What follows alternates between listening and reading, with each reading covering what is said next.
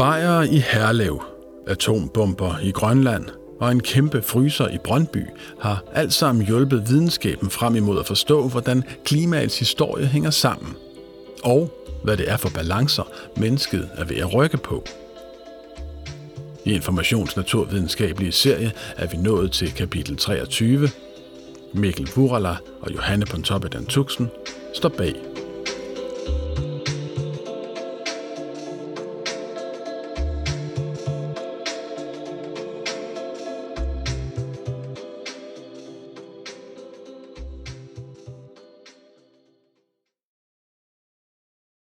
Et sted mellem en maskinfabrik, en emballageforhandler og PostNords store pakkeafdeling ligger en flad brun lagerbygning, der ligner noget, der lige så godt kunne ligge ved Odense eller Hedensted, men nu tilfældigvis findes i en erhvervspark i Brøndby. Udefra er det ikke til at gætte, at der bag en af køreportene befinder sig noget helt enestående, der ikke blot er en nationalskat, men faktisk en global en. Inden for porten trækker professor Dortedal Jensen termobukser på – stikker fødderne i et par kæmpestore støvler og lyner sin tykke blå jakke. Hun tager hue på og åbner en termodør. Luften er tør og minus 30 grader i den kæmpemæssige fryser. Vi har ret meget is, konstaterer Dorte Dahl Jensen. Fra væg til væg står lige rækker af stålreoler, og på alle hylder står flamingokasser fyldt med is. Tonsvis af is. Kilometervis af is boret ud af den grønlandske indlandsis eller fra Antarktis, efter den i årtusinder har ligget og holdt på en masse hemmeligheder om planeten. Dorte Dahl Jensen trækker en termokasse ud og åbner låget. Indpakket i plastik ligger runde stænger af hvid is i 10 cm tykkelse. Kernerne i denne kasse stammer fra de øverste lag, måske 20 meter ned i iskappen, og derfor er isen stadig hvid og grynet. Men borer man dybere ned, ændrer det sig. Hun trækker endnu en kasse ud og åbner låget. De dybere iskerner, der kan være hentet op fra flere kilometers dybde, er klare og gennemsigtige, og kigger man nærmere, opdager man, at de er fyldt med små luftbobler. Den grønlandske is er en tidsmaskine, hvor man kan rejse langt over 100.000 år tilbage. Hver vinter daler ny sne ned over de tidligere års snefald, der langsomt bliver presset sammen i lag på lag, der ligger som en kilometer tyk islagkage over Grønlands grundfjeld. Jo dybere du bor ned i isen, jo ældre is kan du hente op, og det er smart. For indlejret i isen findes oplysninger om fortidens klima.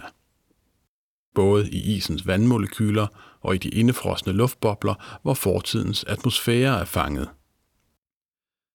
Den slags viden er kommet i høj kurs de seneste årtier – Klimaforandringer er rykket op på dagsordenen både videnskabeligt og politisk, for det står klart, at mennesket er i færd med at ændre klodens klima og kan forvære livet på kloden for utallige generationer fremover.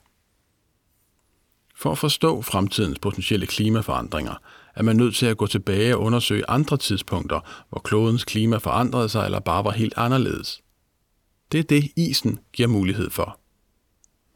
Dorte Dahl Jensen husker sin første ekspedition i begyndelsen af 80'erne, da hun stadig var studerende. Hvordan de borede endnu et stykke iskerne op, og hvordan en af hendes undervisere flyttede elektroder hen over den kolde overflade og kom til et mere strømførende stykke. Det var spor fra et vulkanudbrud, sagde underviseren og regnede tilbage i forhold til borddybden. De var nok tilbage omkring Cæsars tid. Ja, det kunne godt være vulkanudbruddet, som begravede byen Pompeji. Det gav et sus i den unge studerende, og siden har hun ikke set sig tilbage. I dag er Dorte Dahl Jensen den ledende danske iskerneforsker. Når det kommer til forskning i is og klima, er Danmark langt fremme internationalt. Og historien bag forskningsområdet er i sig selv vild og dramatisk, og involverer blandt andet en amerikansk drøm om at opstille hundredvis af atommissiler i hemmelige tunneler i Grønland. Men først forhistorien. Det har ikke altid stået klart, at klodens klima kan forandre sig voldsomt. Men i begyndelsen af 1900-tallet var geologerne efterhånden enige om, at landskaberne i lande som Danmark var blevet formet af, at enorme iskapper af flere omgange havde strakt sig dybt ned over Amerika, Europa og Asien. Klimaet måtte altså gennem tiden have været meget anderledes. Hvorfor? var dog svært at svare på. Bevæbnet med papir, pen og Newtons mekaniske love, satte en serbisk matematikprofessor sig i 1911 til at regne på en hypotese om, at det kunne skyldes jordens bevægelser i forhold til solen. Og et par årtier senere kunne Milutin Milankovic, som han hed, kigge op for papiret og præsentere en temmelig cool teori. For at forstå den skal man først zoome ud og få sit indre blik se jorden i sin bane om solen – en lille rund ært, som fiser rundt om solens kæmpe kraftværk og modtager sin energi som stråler derfra. Da jorden er rund, bliver energien ikke ligeligt fordelt, så der er varmest ved ekvator og koldest ved polerne. Oveni sørger jordens hældning for, at sommeren ved polerne er lys og varm, og vinteren kold og mørk. Men det er ikke alt. Over årtusinder sker der nemlig små variationer, som ændrer på, hvor solenergien rammer – her skal man forstå tre ting. Den første er, at jordens bane i løbet af 100.000 år ændrer sig fra at være cirkulær til at være en smule ellipseformet, og så tilbage igen. Man kan se det som om ærten skifter mellem at trille rundt på kanten af en tallerken til at trille langs kanten på et aflangt fad. Det ændrer på mængden af energi, der rammer jorden. Den anden ting er, at jordens hældning vipper en smule op og ned hen over 41.000 år, og den tredje er, at aksen slinger lidt som en snortop hen over ca. 22.000 år. Der er altså tre cykluser, som kører med forskelligt tempo, men har det til fælles, at de påvirker, hvor meget sollys, der rammer forskellige egne af kloden på forskellige tidspunkter. På grund af det opstod der perioder med mindre solindstråling, hvor isen voksede mere om vinteren, end den smeltede om sommeren, og derfor bredte sig over årene. Da isen til med reflekterede solens stråler væk fra jorden, blev processen selvforstærkende, så temperaturen faldt yderligere. Isen voksede, og stille og roligt gled man ind i en istid. At istiden overhovedet endte igen, skyldes så, at planeten en sjælden gang imellem stod så heldigt, at der strålede maksimalt meget sol ind på den nordlige del om sommeren, sådan så isen smeltede hurtigere, end den blev dannet, og trak sig tilbage. Milankovic's hypotese lød altså, at det globale klima blev styret af nogle langsomme og regelmæssige kosmiske processer. Den bitte jordklodes små variationer i forhold til solen førte til, at årtusind lange perioder med is og kulde blev afløst af kortere perioder med varme, hvor efter det startede forfra. Ideen var fin nok. Der var bare et problem, der fandtes ingen måder, hvorpå man kunne tjekke, om klimaet rent faktisk fulgte Milankovitches cykluser. Så den endte pænt på hylden med de andre istidshypoteser. Indtil nogen en dag fandt en måde at undersøge det på. En verdenskrig senere var der ved at komme skub i geofysikken, og det er svært at komme på et mere dansk forsøg end det geofysikeren Willy Dansgaard foretog hjemme i haven i Herlev i 1952. Her indgik to af nationens vigtigste komponenter, øl og regnvejr. Den 30-årige Dansgaard havde tidligere arbejdet som geofysiker og som metrolog, men det var aldrig rigtig lykkedes ham at komme igennem med sine idéer. Nu sad han og visnede som ansvarlig for et nyt apparat på Københavns Universitet, som ingen rigtig gad bruge. Apparatet var et såkaldt massespektrometer, der kunne veje atomer og dermed bestemme sammensætningen af forskellige stoffer. En ret imponerende maskine, som Ville Dansgaard altså havde rig mulighed for at bruge selv, hvis han ellers kunne få en god idé. Og det fik han en lørdag i juni. Hans bedste nogensinde. Som det hænder her til lands, begyndte det at regne kraftigt, og Ville Dansgaard stak en trakt i en ølflaske og begyndte at opsamle regnen. Med jævne mellemrum hældte han regnvandet over en ny beholder, som han lukkede og skrev tidspunkt på. Regnen viste sig at indgå i et kæmpe frontsystem, så skyllene fortsat gennem lørdagen og søndagen, og til sidst var også husets potter og vaser i brug som beholder for vandprøverne. Hele dette mundre køkken tog Dansgaard med på arbejde om mandagen, for nu skulle regnen analyseres. Som bekendt består vand af brint og ilt, men de enkelte atomer findes i flere varianter, såkaldte isotoper – som opstår, når der er ekstra neutroner i kernen. De fleste iltatomer er af typen ilt 16, mens en lille del er af typen ilt 18, som har to neutroner mere og altså er tungere.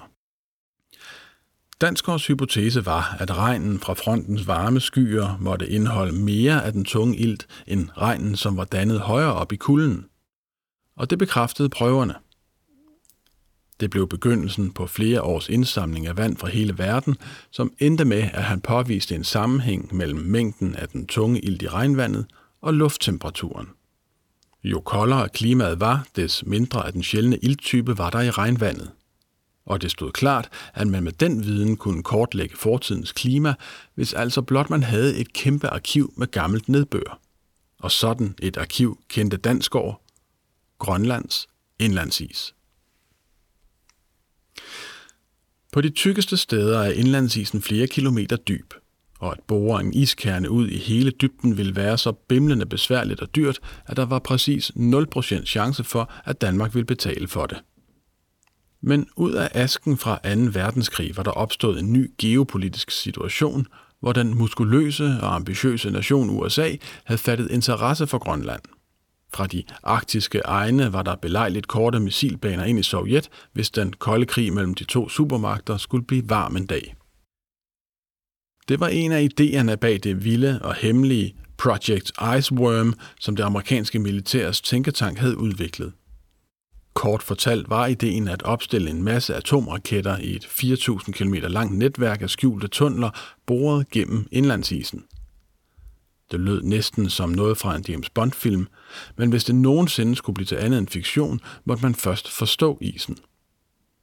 Derfor byggede amerikanerne i 1950'ernes sidste år en militær forskningsstation, som de gav navnet Camp Century.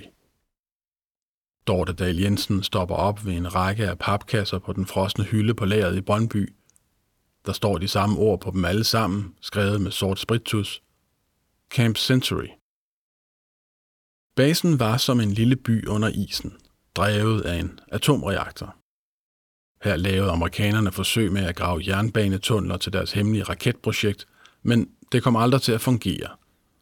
Derfor droppede de efter nogle år projektet, men nåede først at bore et meget dybt hul ned i isen. Som de første nogensinde nåede de i sommeren 1966 ned til grundfjellet og stod nu med en 1380 meter lang iskerne, som skulle analyseres. Fra Danmark havde Ville Dansgaard længe fulgt med i arbejdet, og han havde i 1950'erne fået lov til at analysere dele af de første amerikanske iskerner, ligesom han havde fået lov til at tage prøver af en væg i Camp Century. Og selvom amerikanerne aldrig lod ham se boring deroppe, vidste de godt, at Dansgaard og hans team var blandt verdens bedste, når det kom til at kortlægge fortidens klima gennem iltisotoperne i is. Dansgaard fik altså lov til at analysere den nye lange iskerne, og kunne sammen med sine danske og amerikanske kolleger offentliggøre en spektakulær kurve over 120.000 års klimaforandringer tre år senere. Her så man, hvordan temperaturen trods en del mindre udsving havde været temmelig stabil de seneste knap 12.000 år. Denne varme tid var opstået relativt hurtigt i halen på måske 100.000 års istid, hvor der undervejs havde været flere brætte omslag i klimaet – det var en banebrydende detaljeret temperaturkurve, som i det store hele passede med de resultater, der blev hentet op fra havet. Det var nemlig ikke kun i isen, der blev boret. I dybhavet tog andre forskerhold borekerner fra havbundens mudderlag og analyserede på lagene her.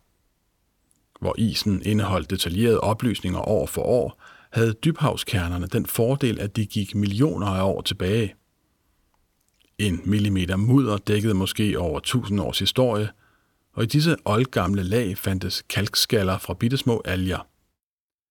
Da ilten i skallerne afspejlede sammensætningen af fortidens hav, kunne man bruge dem til at bestemme, om hvor meget af klodens vand, der havde været frosset eller smeltet.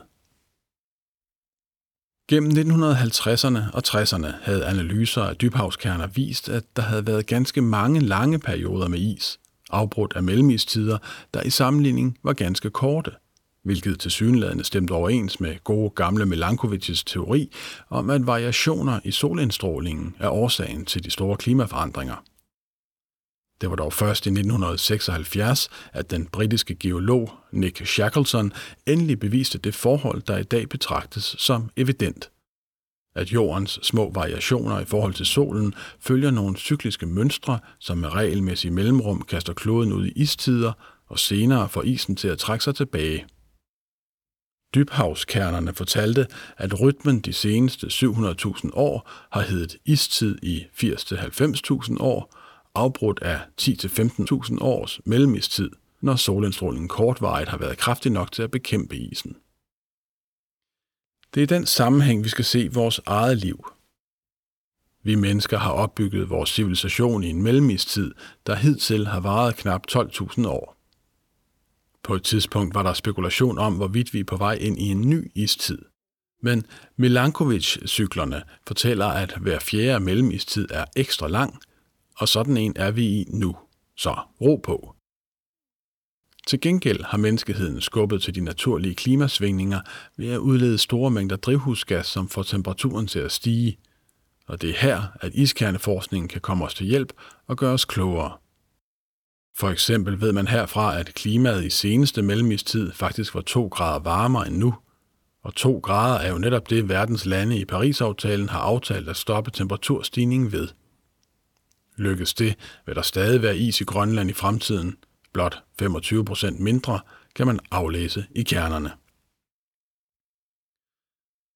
Dorte Dahl Jensen har lynet jakken op og sat sig ved et bord uden for fryserummet i Brøndby.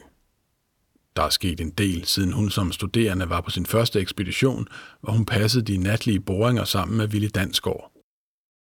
Fra at have været et temmelig eksotisk og nichepræget forskningsfelt, er iskerneforskningen, ligesom klimaforandringerne, blevet et varmt emne.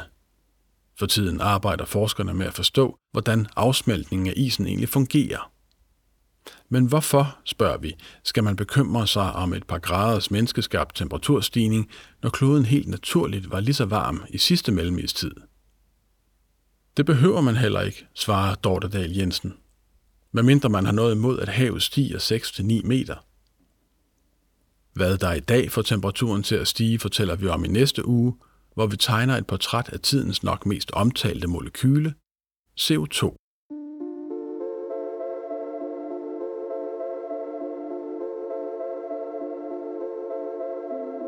Det var kapitel 23 i vores naturvidenskabelige serie.